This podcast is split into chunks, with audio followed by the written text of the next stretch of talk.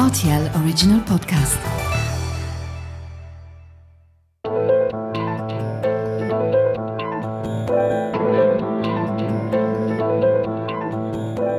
Bienvenue dans Vous avez comme un accent, un podcast sur les langues et la langue française au Luxembourg. Je suis Terence Jarose et pour ce 16e épisode, j'ai le très grand plaisir de recevoir l'acteur luxembourgeois de cinéma et de théâtre, Luc Schiltz. Bonjour Luc. Bonjour Terence. Et bienvenue dans Vous avez comme un accent. Alors question traditionnelle pour débuter ce podcast, Luc, penses-tu avoir un accent? Oui, un grand oui. un grand oui et pour quelle langue principalement? Euh, Je pense pour toutes les langues. Je pense que moi, comme je, enfin, je voudrais bien rencontrer une personne qui n'a pas euh, d'accent même dans sa langue euh, euh, maternelle. je pense qu'on a tous un accent lié d'où on vient, lié de, lié à notre vécu, lié à notre la forme de notre bouche, de notre de notre langue, de, notre dentition. Enfin, je pense il n'y a pas de non-accent en fait. Absolument, on est là pour en parler. Alors Luc, je rappelle rapidement à nos auditrices et nos auditeurs que l'on a pu te voir interpréter un inspecteur de police dans la maintenant très célèbre série luxembourgeoise Capitani, diffusée sur RTL et Netflix, et plus récemment tu es apparu dans un docu-fiction En zéro, comment le Luxembourg a disparu, diffusé sur Arte. Alors tu as la gentillesse de nous accorder cet entretien alors que tu tournes en ce moment la deuxième saison de Capitani, tu vas peut-être nous en parler un petit peu plus tard, mais en attendant, tout au long de ce podcast, nous allons esquisser ton portrait linguistique au travers des langues que tu maîtrises et la relation que tu entretiens avec ces langues en tant qu'acteur de cinéma et de théâtre. Alors Luc, tu es né au Luxembourg et quelle était la langue ou les langues principalement utilisées quand tu étais enfant chez toi, dans ta famille? Ben Moi j'ai élevé en luxembourgeois. Enfin, chez nous, à la maison, on parlait euh, le luxembourgeois avec, euh, enfin, toute la famille, avec. Euh, mais, mais on avait des. mes parents avaient dans leur cercle, dans leur, leur cercle restreint d'amis des amis belges euh, et, plutôt des amis francophones. Donc je pense que j'ai plutôt une tendance euh, de ce côté-là, une tendance euh, francophone. Enfin, j'étais bercé avec ça plus, plus rapidement que avec l'allemand. Je parle de tout petit. Hein. Mhm. Après, l'allemand est venu un peu plus tard, évidemment à l'école, mais aussi mes premiers pas sur scène, disons, en tant que gamin, étaient en allemand. Enfin, voilà. Donc, le luxembourgeois, je considérais ça comme ma langue maternelle. Ta langue maternelle, c'est le luxembourgeois. Ouais. Mhm. Tes parents étaient tous les deux luxembourgeois et te parlaient en luxembourgeois. Tout à fait. Alors Luc, tu as fréquenté l'école luxembourgeoise, ce qui explique en grande partie que tu sois multilingue, donc le luxembourgeois, l'allemand, est venu le français plus tard, et bien d'autres langues, on va en parler. Donc tu avais une langue euh, préférée à l'école, peut-être? Pour les raisons que j'ai dit avant, le français était toujours euh, plus, me semblait plus naturel, bizarrement, parce que beaucoup de luxembourgeois quand même ont une tendance d'aller vers l'allemand pour, euh, je pense, des raisons de facilité, hein, euh, parce que la grammaire française, il faut quand même se la taper, si je veux dire. et, et, et, du coup, j'ai même laissé, en deuxième, quand il faut choisir une, une option, une section, j'ai même laissé tomber l'allemand. Euh, donc, donc j'ai pas lu Faust. Euh, D'accord. et, euh, en première, j'ai pas fait Faust pour l'examen de, de fin d'études, mais parce que j'avais, ouais, l'allemand, me, ouais, je sais pas pourquoi. Il y avait un, une, une, chose qui ne, qui ne passait plus, et, comme j'avais l'opportunité de laisser tomber une langue, j'ai laissé tomber l'allemand. Et mais tu maîtrises l'allemand, tu le parles? Ah, tout à fait. Il y a eu un, grand retour de l'allemand euh, euh, par après, euh, dans, pendant mes études et tout ça. Enfin, donc je pense c'est bien de laisser un moment tomber une chose pour y revenir plus tard. voilà, c'est toujours comme ça que je fonctionne un peu. Et à ce moment-là, lors de ta scolarité, tu présageais déjà que tu voulais devenir acteur? J'ai commencé à 5 ans à faire du théâtre dans une troupe pour gamins dans, dans, ma commune qui était là par hasard et ma mère m'a inscrit là-dedans parce qu'elle savait plus ce que je, elle devait faire de moi, je pense. et euh, ça, c'était en allemand. Et dès 5 ans, je, il s'est pas passé une année depuis où j'ai pas, j'étais pas sur scène en gros. Euh. Donc, euh, et ça c'était donc l'allemand. Et puis après, comme ça, voilà, le, théâtre dans la, troupe de la commune, puis les scouts, enfin, je sais puis au lycée, et puis, puis à un moment vient le moment fatidique où il faut choisir une section au lycée, où il faut choisir euh, ce qu'on fait après. Et euh, très, enfin, non, pas très rapidement, mais euh, j'ai choisi de faire ce métier malgré que j'avais choisi une section scientifique au lycée, donc c'était pas très cohérent tout ça, mais mais mais j'en suis bien content de pas être dans les sciences maintenant. Alors le métier d'acteur, c'est essentiellement l'oralité, donc l'importance de la langue ou d'une langue. Donc à ce moment, tu as conscience qu'il faut donner la priorité à une langue plutôt qu'une autre pour ta formation et ta carrière d'acteur. Donc tu viens l'expliquer plus naturellement, tu t'es tourné plutôt vers la langue française. Ça n'a pas été vraiment un dilemme pour toi Non, parce que euh, j'étais aussi au conservatoire ici au Luxembourg, ce qui était peut-être déjà voilà un pas vers une formation. Et j'ai toujours tout fait en, en français. J'ai jamais on m'a même proposé parfois d'aller vers la section allemande, mais j'avais vraiment pas le, besoin ni, l'envie en fait. Et, euh, du coup, voilà, je, me suis retrouvé euh, euh, à, faire, à faire une école de, théâtre en Belgique, à Liège. Et, en français, voilà. alors que beaucoup d'acteurs luxembourgeois choisissent l'allemand, déjà de nouveau parce que c'est plus proche du luxembourgeois, mais aussi parce que en Allemagne on a les troupes, enfin les, les ensembles, et où il y a plus de chances après d'avoir d'avoir un, un engagement fixe. Moi, moi, ça m'a jamais vraiment euh, importé. Moi, je voulais faire ce métier et puis voir ce qui se passait. Et, voilà, donc, euh, donc français et en Belgique. Quoi. Voilà, donc maintenant on est en Belgique. Tu vas faire tes études d'art dramatique au Conservatoire de Liège. Est-ce qu'on te demandait d'où tu venais ou pour euh, là où tu étais au Conservatoire, ça n'avait aucune importance Ou bah, bien on savait d'où tu venais parce que le Luxembourg, c'est pas si loin finalement? Bah, J'étais toujours le luxembourgeois. Bah, voilà. Euh, il y en avait euh, une avant moi et une après moi. Enfin, il y avait euh, Rita, Rita Reis et, Renel de Pierlot, enfin, qui eux aussi ont fait le conservatoire, l'une avant moi et l'une après. Donc, il y avait, on a une petite, instauré une petite tradition là-bas. Mais au niveau, au niveau de l'accent, D'ailleurs, une petite anecdote là-dessus. en arrivant là-bas, il y avait euh, à Liège, il y avait beaucoup de Français qui venaient aussi faire leurs études là-bas, parce que les écoles en France, voilà, il y a beaucoup, beaucoup, beaucoup de, gens qui essaient de rentrer. Et, euh, j'ai parlé avec un Belge, euh, un Liégeois du coup, qui était dans ma classe, et il disait, mais ils ont un accent bizarre, c'est français. Donc il, voilà, tout le monde considère son accent comme, comme le bon, voilà. Et, euh, et, donc voilà, après évidemment là-bas, je, je, suis devenu conscient d'un accent parce qu'il y en avait des cours de diction, enfin des cours de de, de, prononciation, enfin de et voilà là là j'ai pu gommer un petit peu de, de, mon accent pour des raisons pour faire professionnelles, mais mmh. après euh, voilà, il est bien bien charmant. Après ça a été de de suédois jusqu'à euh, danois ou anglais, euh, québécois. Enfin bref, euh, on m'a on m'a déjà mis dans des zones géographiques où j'ai jamais mis le pied. donc. Alors à Liège, on est en Wallonie. C'est pas vraiment la région où l'on parle le néerlandais, mais est-ce que tu l'as appris?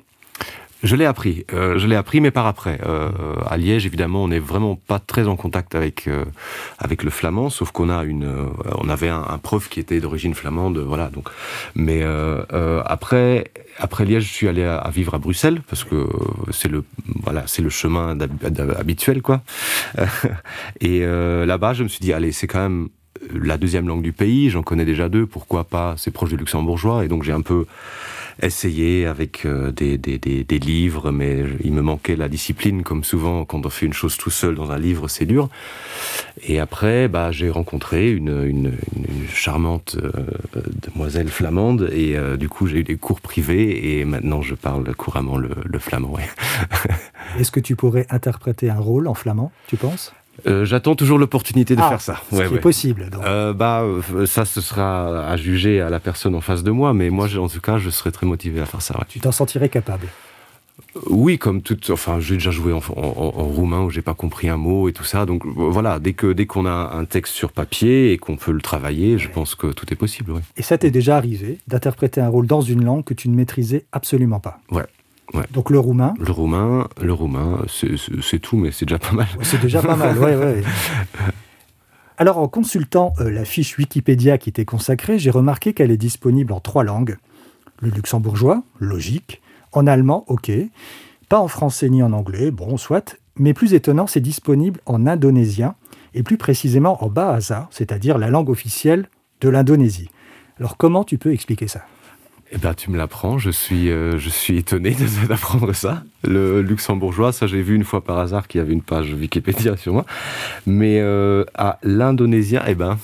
Euh, Alors, est-ce que c'est en relation, parce qu'il faut le préciser, je crois que c'est en 2017, pendant une petite année ou une année, tu as vécu quelque temps en Asie, au Laos pour être exact. Est-ce que ça a un lien avec ça? Et puis peut-être que tu peux nous raconter pourquoi tu es allé t'installer quelque temps au Laos.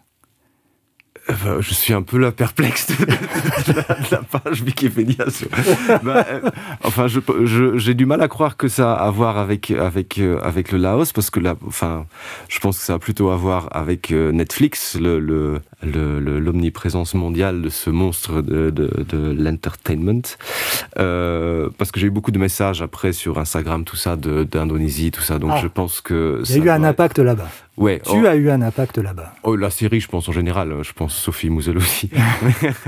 euh, ouais, là, en Indonésie, dans cette région-là, et puis en, en Afrique, euh, en Amérique du Sud, euh, beaucoup, mm. bizarrement. Mm. C'est peut-être euh, Netflix qui qui traficote les, les, algorithmes et qui propose ça à différents endroits. Je sais pas. Je me suis posé plein de questions par rapport à ça. Mais mais le Laos, pour revenir au Laos en fait, la charmante demoiselle flamande, donc qui m'a appris le, flamand, a, a eu euh, une proposition de travail là-bas. Et, euh, et, du coup, moi, j'étais un peu dans une position ici au Luxembourg où je tournais un peu, euh, mais je faisais surtout du théâtre et beaucoup de théâtre, et je me sentais un peu vidé, je dois dire. D'un côté, parce que au Luxembourg, le théâtre fonctionne d'une façon très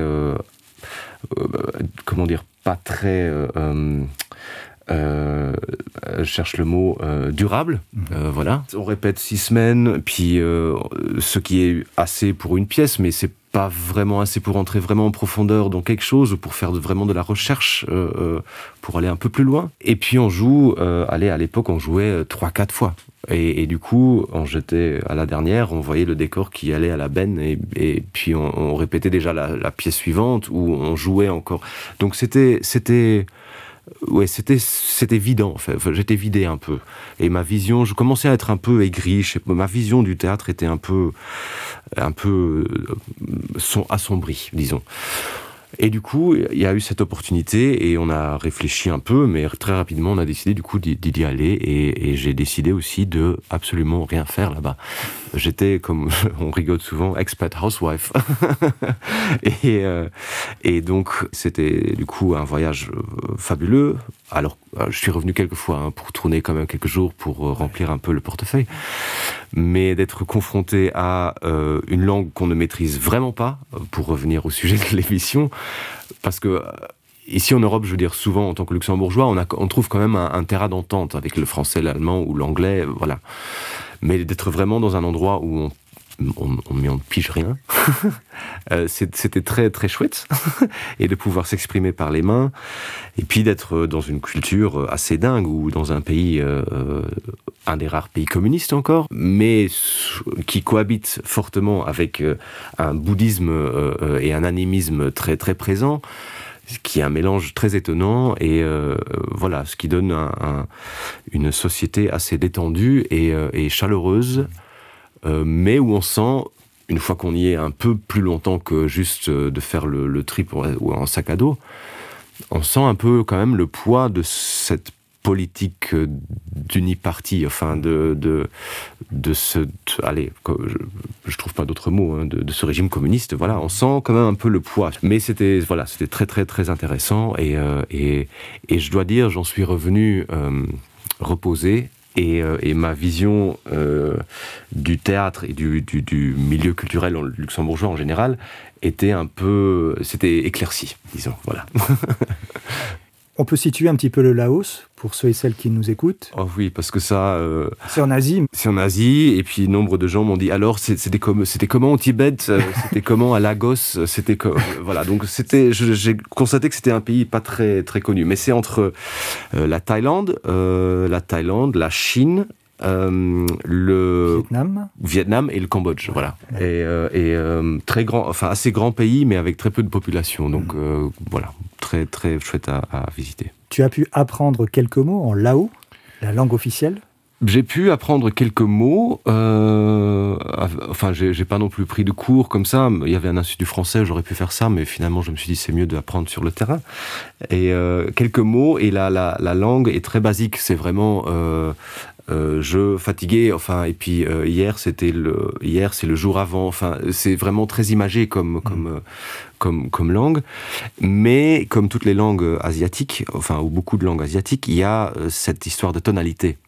Donc voilà, il y a quatre ou même six en, en Laos, selon les cas, de tonalité. Donc le même mot écrit selon comment on le, prononce, avec l'accent vers le haut, l'accent vers le bas, l'accent vers le haut et puis vers le bas. Enfin, euh, à la base, comme le chinois, en fait. Voilà, voilà, voilà. Euh, du coup, ça veut dire tout et n'importe quoi, comme euh, euh, vagin veut dire cheval aussi. Donc voilà, dès qu'on dès qu'on est dans une situation, voilà. Donc il faut faire très attention.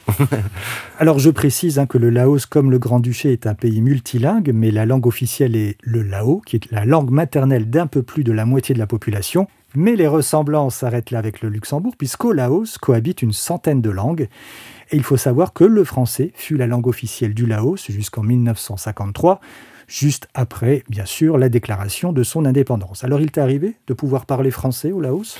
Très rarement et surtout évidemment avec des personnes d'un certain âge. Euh, et la première fois, je me souviens, on était en terrasse euh, parce qu'il fait beau là-bas.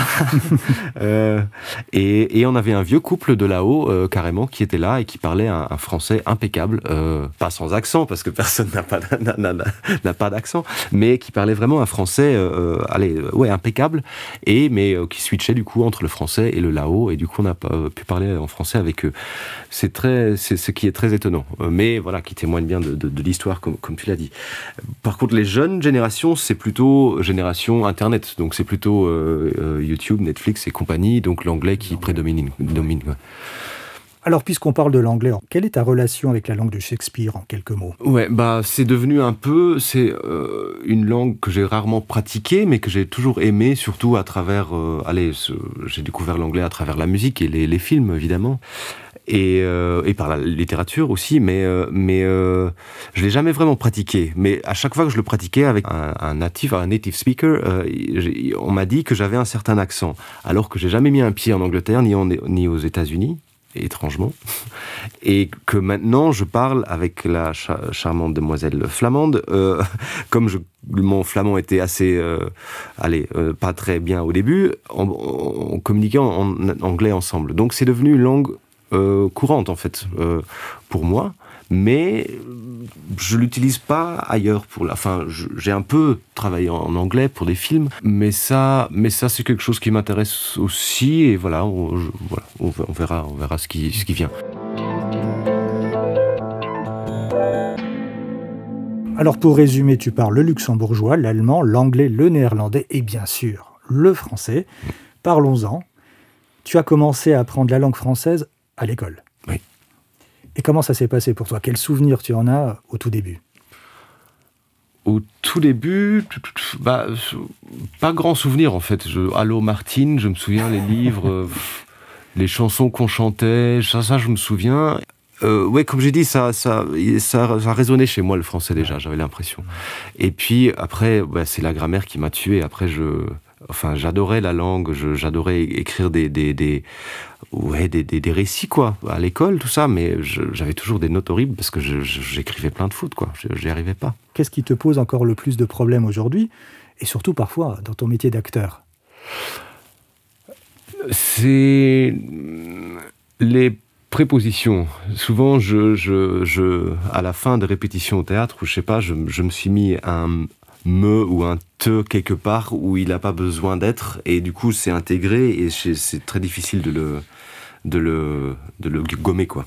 Mais, et puis la, la prononciation le, le fameux les fameux euh, on un, un, enfin tout ça ou où je savonne souvent vers le luxembourgeois comme ça. Mais euh, mais voilà je, me soigne tout, tout le temps quoi. Alors qu'est ce que représente pour toi aujourd'hui la langue française dans ta vie de tous les jours?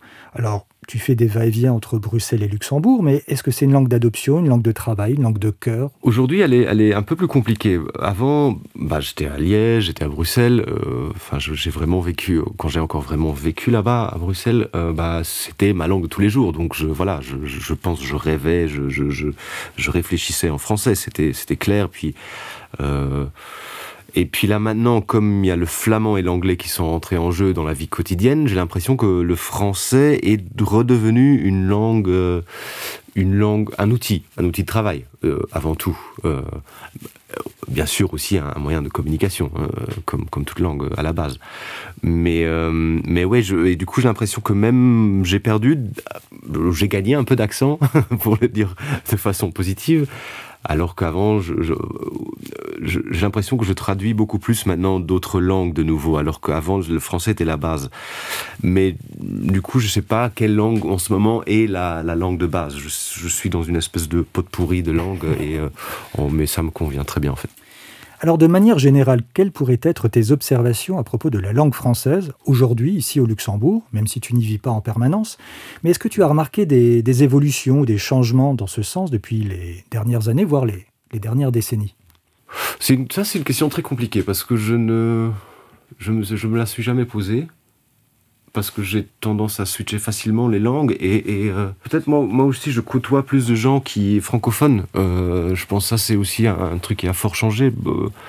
Euh, avant, évidemment dans mon enfance j'étais beaucoup avec, ouais, avec des, des, luxembourgophones. Après, après un break belge, je suis revenu, du coup j'étais en contact avec beaucoup de francophones ici aussi. Et dans la vie de tous les jours, j'ai l'impression que ça a été toujours à peu près le même, les mêmes endroits où on parle français. Donc, les, ouais, beaucoup les magasins et, et, euh, puis maintenant, j'ai l'impression beaucoup dans les, dans les bars aussi, on entend beaucoup plus de français, ou ça dépend des bars, hein, mais, mmh. euh, mais en tout cas, moi, ça, moi je trouve que ça, euh, c'est une des richesses de notre pays, de toute façon, d'avoir, d'avoir ce micmac de, de, de langue et que tout le monde peut, ou, s'il veut, ou a en tout cas les bases pour pouvoir euh, s'exprimer. Et voilà. Et je.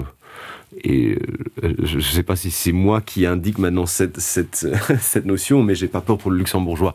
Euh, voilà. Euh, j'ai l'impression qu'il y a toujours cette discussion de mettre le français par rapport au luxembourgeois, ce qui me dérange un peu parce que voilà, le français c'est le français et le luxembourgeois c'est le luxembourgeois. Les deux existent, coexistent très bien et j'ai ni peur pour l'une ni pour l'autre. Alors Luc, tu es un acteur que l'on peut qualifier de multilingue, tu joues en français et en luxembourgeois, mais parfois aussi en anglais ou en allemand. Alors comment l'emploi d'une langue ou d'une autre, selon le contexte ou le pays, modifie ou influence ta manière de jouer ou d'interpréter un personnage, si c'est le cas? Premièrement, il y a la, mélodie de la langue. Euh, je dirais, on manie différemment le français que l'allemand, je dirais. Le luxembourgeois, c'est encore autre chose parce que c'est inné. L'anglais, j'ai pas assez d'expérience pour, pour en parler. Mais voilà, c'est d'abord une, une, mélodie, une comment on veut euh, une, intention, une, certaine intention se euh, s'exprime différemment en français qu'en allemand euh, et en luxembourgeois. Donc c'est des choses qu'on doit à l'oreille. Moi, je fonctionne beaucoup à l'oreille comme ça. Et puis deuxième chose est très très important et je trouve qu'on on, on, oublie parfois, c'est que notre corps réagit différemment aux langues. Ça veut dire que déjà en parlant une langue la voix change, euh, ça résonne différemment, la voix est plus haute, plus basse selon, selon le vécu avec la langue, mais aussi simplement euh, parce que la langue se parle plus en avant ou plus en arrière. Euh, et puis, et puis, troisième chose très importante pour, pour mon métier, c'est que les différentes langues touche les émotions différemment. Euh, je pense que c'est de nouveau lié au vécu qu'on a avec certaines langues et euh, donc il faut aller chercher un peu à différents endroits selon les langues pour euh, arriver à un certain un certain état requis pour une scène ou pour pour pour une pièce voilà. Alors pour aller plus loin, est-ce que tu joues, alors dans tous les sens du terme, avec les accents et est-ce qu'il t'arrive de devoir parfois atténuer ou accentuer certains accents pour un rôle? Je suis, très très très mauvais euh, de d'imiter un accent. Euh, genre, genre il y a plein de comédiens qui disent allez fais l'accent euh, du nord luxembourgeois ou fais l'accent bavarois. Moi je suis très très très mauvais avec ça. Après, justement là pour Capitani 2, euh, il y a il y a trois langues. Donc il y a le luxembourgeois évidemment, mais il y a de nouveaux personnages et ça se passe dans un nouvel endroit. Je ne vais pas en dévoiler trop, mais mais il y a aussi voilà il l'inspecteur luxembourgeois Luc Capitani est amené à parler en français et en allemand aussi. Là, évidemment, pour nous, c'est poser la question où est jusqu'où on va? Euh, est-ce que on fait le luxembourgeois qui essaye de parler, qui, qui parle le, le, français avec son accent là, ou, est-ce que voilà donc du coup moi je, je, réfléchis toujours en, niveau jusqu'où on pousse les, les, curseurs quoi, jusqu'où on va. Et ça ça je, comme ça j'arrive à, à, à, aller quelque part. Mais de dire cet accent là ou cet accent-là, je suis très très très mauvais. Mais ça se pose toujours, hein, parce que j'ai tourné dans une série suisse aussi, et où j'étais censé jouer quelqu'un de Genève. Vas-y pour la, faire l'accent, de Genève, c'est très, c'est très fin et c'est, vraiment dans des petites nuances. Et, euh, et, à un moment, c'était un problème pour le réalisateur, mais voilà, très vite, on a, on, a laissé tomber parce que finalement, voilà, j'ai pu le convaincre que mon accent n'était pas si horrible que ça, que ça ne puisse pas passer. C'était une série pour la RTS qui s'appelle Cellule de crise. Hein. Exactement, oui. Alors pour l'anecdote, qui n'en est peut-être pas une, as-tu déjà été confronté à de la glottophobie, par exemple, lors d'un casting? Alors je rappelle à la glottophobie, discrimination linguistique basée sur la langue ou l'accent d'une personne. Est-ce qu'on te l'a déjà peut-être reproché? Bah, pas au point que j'en ai un traumatisme, sinon je me je m'en rappellerais, mais euh, mais ouais, c'était question d'accent surtout, et je dois je dois le dire, hein, pour euh, sur des des coproductions au cinéma euh, avec la France. se pose toujours le, le, la question à un moment. Généralement, ça passe, mais c'est quand même toujours quelque chose qu'on met sur la table. Qu'on, à un moment, on passe pas, on doit passer par là et voilà, je, je c'est pas traumatisant, c'est juste que voilà, la, culture française veut que la langue euh, est très importante et que voilà, elle reste propre. Alors qu'en allemand, j'ai rarement eu ça. Alors que moi-même, j'ai l'impression qu'en allemand, j'ai un accent encore plus fort qu'en français. Enfin, bref, mais ça, c'est dans ma tête. mais, euh, mais voilà, mais, rien, de grave. Hein. Des, petites, questions si ça passe voilà.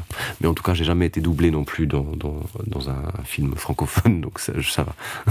Alors parlons-en tout de suite. Oui, est-ce que tu assures le doublage en français ou en allemand, par exemple pour Capitani ou pour même En Zéro? Est-ce que c'est toi qui as fait le doublage quand tu parlais, par exemple, le luxembourgeois et quand on te voit parler français? Euh, oui, j'ai fait, j'ai fait les, deux. En zéro et Capitani, j'ai fait la version française. Euh, Capitani, malheureusement, j'ai pas pu faire la version allemande à cause du Covid et qu'il y avait pas, euh, il voulait pas m'envoyer dans deux pays, voilà, pour pour ne rien risquer. Mais en, en, zéro, j'ai aussi fait l'allemand. Donc j'ai fait les deux. Et je dois dire, c'est la première fois, après chaque film, il y a la post-synchro, donc où on doit reprendre quelques mots parce que le son n'était pas bon ou parce qu'on a un peu savonné, voilà. Donc, mais c'est des mots hein, par-ci par-là. Mais là, pour doubler carrément tout un rôle euh, en une, dans une autre langue, c'était euh, c'était un exercice euh, assez allez chouette, je, je dirais, parce qu'on est confronté. allez, c'était sur cinq jours, on est confronté à soi tout le temps. Déjà, on se voit toute la journée, puis on s'entend parler dans une langue et on doit se, réinterpréter dans une autre langue. Et en plus, avec euh, deux Parisiens qui sont derrière les manettes et qui te reprennent à chaque. Euh, euh, c'était super, hein, mais, mais, mais, vraiment qui. Et, c'était. allez, c'était. C'était dur et très intéressant en même temps. C'est vraiment. Et là, j'ai vraiment vu mes limites avec le français. Euh, mais ça passait. Euh, normalement, Netflix ne laisse pas doubler les acteurs eux-mêmes, et là, du coup, je sais pas pourquoi cette fois-ci, pour garder peut-être un petit cachet local, mhm. comme l'histoire est très locale. Euh, voilà, mais en tout cas, on l'a fait et c'était très enrichissant et aussi une bonne préparation pour la saison 2 de revoir toutes ces scènes en une fois pour se remettre dans le bain. Alors on le rappelle, Capitani est une série luxembourgeoise écrite par Thierry Faber, réalisée par Christophe Wagner, avec des acteurs et actrices du Luxembourg. Autrement dit, cette série policière est interprétée uniquement en langue luxembourgeoise. Alors, ça a été une évidence dès le début pour vous, à la base, cette approche linguistique, où il y a eu quelques hésitations ou discussions à ce niveau, notamment au niveau du public ou de l'audience. Et là, je parle bien sûr de la première saison. Oui. Euh, moi, en, lisant, en découvrant les, scénarios de la première saison, je me suis posé la question de, de, de justement de la multilinguicité au Luxembourg et qu'elle ne soit absolument pas représentée. Euh, après, on en a brièvement discuté, je pense, et finalement, euh, je pense ça marche euh, comme ça, parce que justement, c'est une, une, histoire hyper locale dans un village inventé, mais qui du coup prend des dimensions universelles. Voilà. Donc, je pense que il faut il faut pas toujours tout mettre dans une dans, dans, dans, une œuvre pour que ça ça, ça résonne voilà mais euh, du coup, nouveau sans, sans, trop dévoiler, dans la saison 2, il y a euh, les personnages principaux sont confrontés à euh, un milieu beaucoup plus multilingue. voilà, donc les accents sont là. Alors, si on peut en parler un petit peu plus de la deuxième saison de Capitani, que beaucoup de monde attend, ça, tu peux nous dire où ça va se passer? Là, dans la première saison, on était plutôt au nord du Luxembourg. Là, dans la deuxième saison, ça va plutôt se passer où? En de Stadt, au centre-ville, ou peut-être en dehors du Luxembourg? Au Bagoire. Euh, parce que Capitani parle aussi avec l'accent du Sud. Dingue qu'au Luxembourg, on parle de différents accents, mais c'est génial. Euh, donc, au, quartier de la gare, euh, dans un autre, tout autre milieu plus sombre, je dirais, plus, plus urbain, évidemment. voilà. Quels sont pour toi les avantages et les inconvénients d'interpréter un rôle uniquement en langue luxembourgeoise, par rapport, par exemple, au rôle de Capitani bah, très pragmatiquement, c'est, j'ai l'impression que j'apprends plus vite euh, et que je, en effet, je peux, enfin, je peux, je peux peut-être improviser ou je peux peut-être glisser des mots plus facilement ou changer plus facilement euh, que, que dans une autre langue. Bien que et là, mes collègues de théâtre vont, vont, vont, sans doute me reconnaître, parce que j'ai tendance toujours à périphraser et à, mettre des synonymes, euh, parce que j'ai du mal à apprendre les textes. donc, en français, dans, euh, peu importe la langue. Hein. Euh, mais donc, en luxembourgeois, je pense que ça me permet de rebondir plus facilement. voilà. Et, et, peut-être gagner du temps en, en apprenant du texte. Mais, mais sinon, je trouve ça très je trouve ça très bien que ça existe et je pense que c'est une, très bonne piste pour le cinéma luxembourgeois de ne pas faire que des coproductions et de ne pas que faire des films luxembourgeois mais en langue française parce que le réalisateur a étudié en, France ou, en Angleterre, enfin, mais que on, revienne, comme je dis tout à l'heure, à quelque chose de, de local pour parler du, du grand. Et je trouve ça, je veux dire, le, cinéma danois aussi est venu de loin, et, mais voilà, cette, et maintenant le luxembourgeois peut-être avec Capitani a ajouté à ça, je sais pas, la diffusion mondiale, je sais pas, mais qu'il y a un petit exotisme maintenant dans cette langue et que on l'a mis, on l'a mis euh, sur la carte, non, euh, tout de map, on de map. Oui, sur la carte, oui, hein, sur la carte du cinéma, des séries télé, absolument. Et je pense que c'est vraiment une, piste vraiment à suivre. Quand tu es sur les planches au théâtre, avec euh,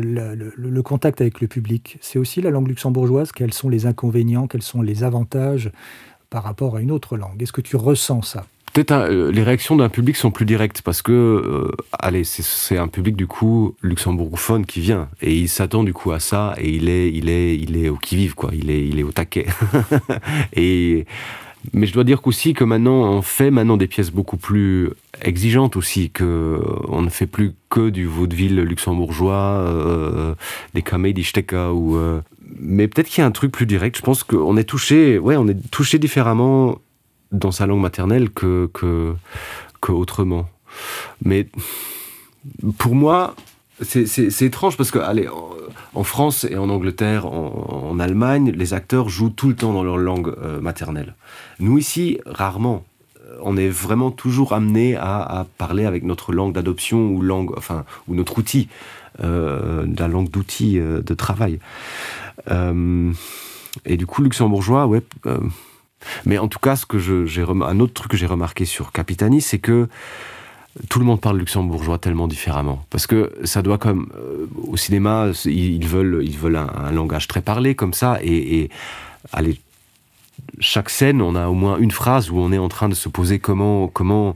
Moi, je, je dirais comme ça. Moi, je dirais comme ça. C'est trop compliqué, comme c'est formulé. Donc, donc c'est voilà, c'est finalement une langue assez pauvre, hein, juste par le fait de, nombre de mots, et, hein, mais du coup tellement riche parce que chacun a le sien, son luxembourgeois. Et donc sur le tournage, vous discutez entre vous la manière dont euh, vous pourriez formuler une certaine phrase ou certaines expressions en luxembourgeois.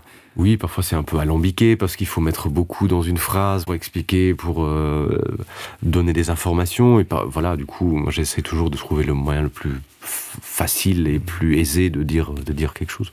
Est-ce que tu penses que la, la, culture, et notamment les films, les pièces de théâtre, c'est vraiment un des vecteurs pour faire évoluer la langue, pour la renforcer, pour l'enrichir? Euh, ouais, Tout à fait.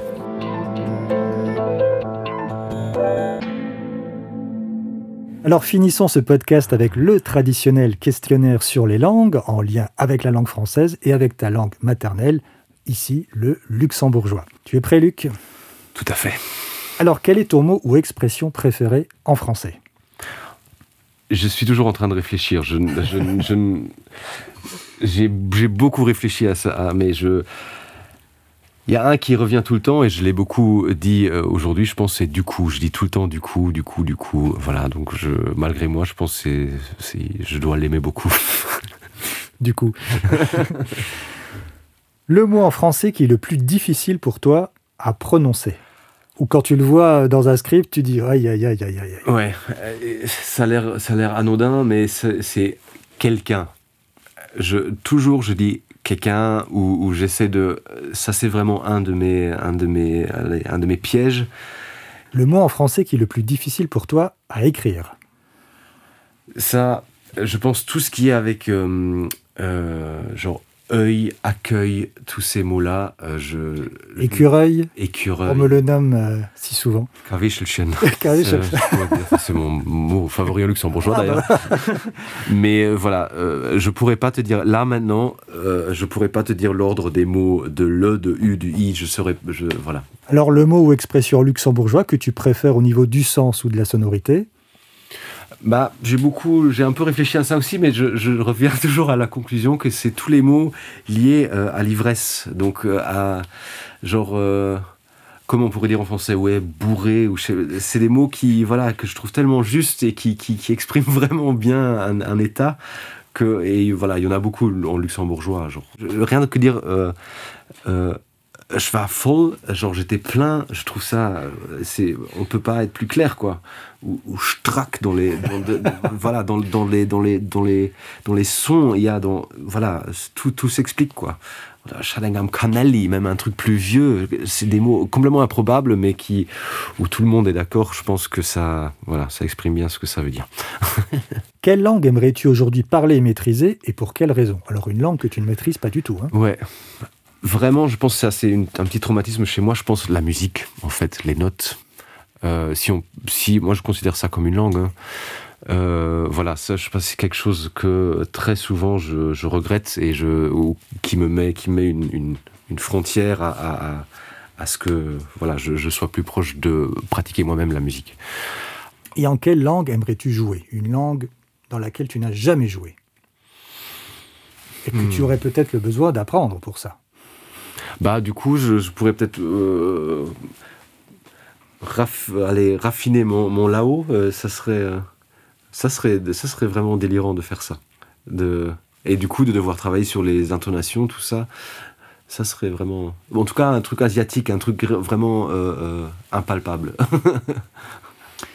Est-ce qu'il y a un acteur ou une actrice en particulier qui t'a influencé qui t'a donné envie d'être acteur et surtout par rapport à la langue? Ou à la manière dont il parlait ou la manière dont il interprétait ses rôles au niveau vocal ou... mm. Ça c'est une très bonne question. J'ai toujours du mal à répondre à ces questions de, référence ou idole ou je sais pas, ça change tellement tout le temps. Euh, mais je, je dois dire un moment clé pour moi pour euh, euh, que je le fait que je me retrouve ici euh, c'est que ma mère m'a ramené je sais plus à quel âge c'était mais elle ma mère grand fan de jacques brel euh, m'avait amené au cinéma utopia je me souviens très bien dans la salle 1 il y avait une projection du dernier concert de jacques brel euh, à l'olympia.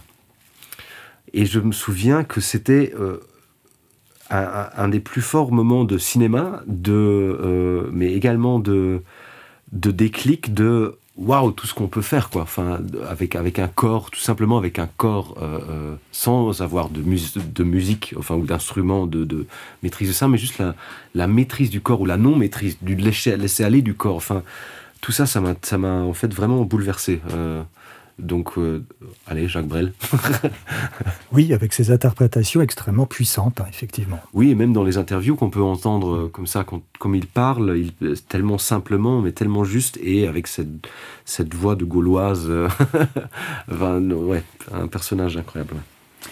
Un livre, un film ou une série ou une chanson en langue française, alors francophone, hein, que tu aimes particulièrement ou qui a peut-être changé quelque chose pour toi? Euh, bah, Jacques Brel, hein, euh, déjà. Euh, et, puis, et puis, je pense, comme j'ai dit que l'anglais venait beaucoup de, de la musique, mais je pense aussi il y a un album de Noir Désir qui m'a qui fait rêver sur la langue française. c'est avec le, je pense c'est Six Seven Club, ça s'appelle l'album. C'est avec le un nuage, un ciel bleu comme ça sur le et, euh, et je, je, sais pas, il tombait juste à poil cet album euh, euh, pour que j'étais à un moment où le français m'intéressait, mais et puis le, les, les, paroles de Bertrand Cantat, voilà, ça m'a inspiré des choses à ce moment-là, et voilà, alors qu'il a fait des choses après, voilà, mais, mais je trouve que c'était assez génial, ouais. Invisibilité, télépathie, ubiquité, immortalité ou polyglottisme total, si c'était des super pouvoirs, lequel choisirais-tu et pourquoi? Je pense que ce serait l'ubiquité parce que je j'ai beaucoup de FOMO dans ma vie, de fear of missing out. je veux toujours être à plusieurs endroits en même temps, euh, alors que je sais c'est pas très bien, qu'il faut être dans le moment et être pleinement là où on est. Mais si je pourrais être pleinement là à deux endroits, euh, je pense que ça me et pas par un souci de, de, d'efficacité ou mais juste de pas rater des choses. J'ai toujours peur de rater, euh, de rater des choses. Bon, je me suis un peu calmé les dernières années, mais j'ai toujours peur de quand même de rater des choses. Et c'est sur cette réponse que ce podcast touche à sa fin. En tout cas, on ne ratera pas la deuxième saison de Capitani quand euh, le tournage sera terminé, puisque tu es en plein milieu du tournage à Luxembourg. Et ce sera prêt, diffusé, euh, on peut peut-être dire quelle date? En 2022 2020, Début 2022. Début 2022. Donc tout le monde attend ça avec impatience. Et sinon, on pourra te retrouver sur les planches ou te voir dans des films prochainement? Euh... Qu'est-ce que tu peux nous annoncer? Eh ben oui, à la rentrée, à la rentrée, on va me, ouais, on va me voir et mon collègue euh, Pete Simon euh, on va nous voir dans un endroit un peu particulier. On va euh, reprendre une pièce euh, qu'on a jouée euh, récemment. On va la reprendre à l'atelier. voilà, c'est un endroit chouette, je pense, pour, pour une fois faire du théâtre là-bas. Et ce sera quoi comme pièce?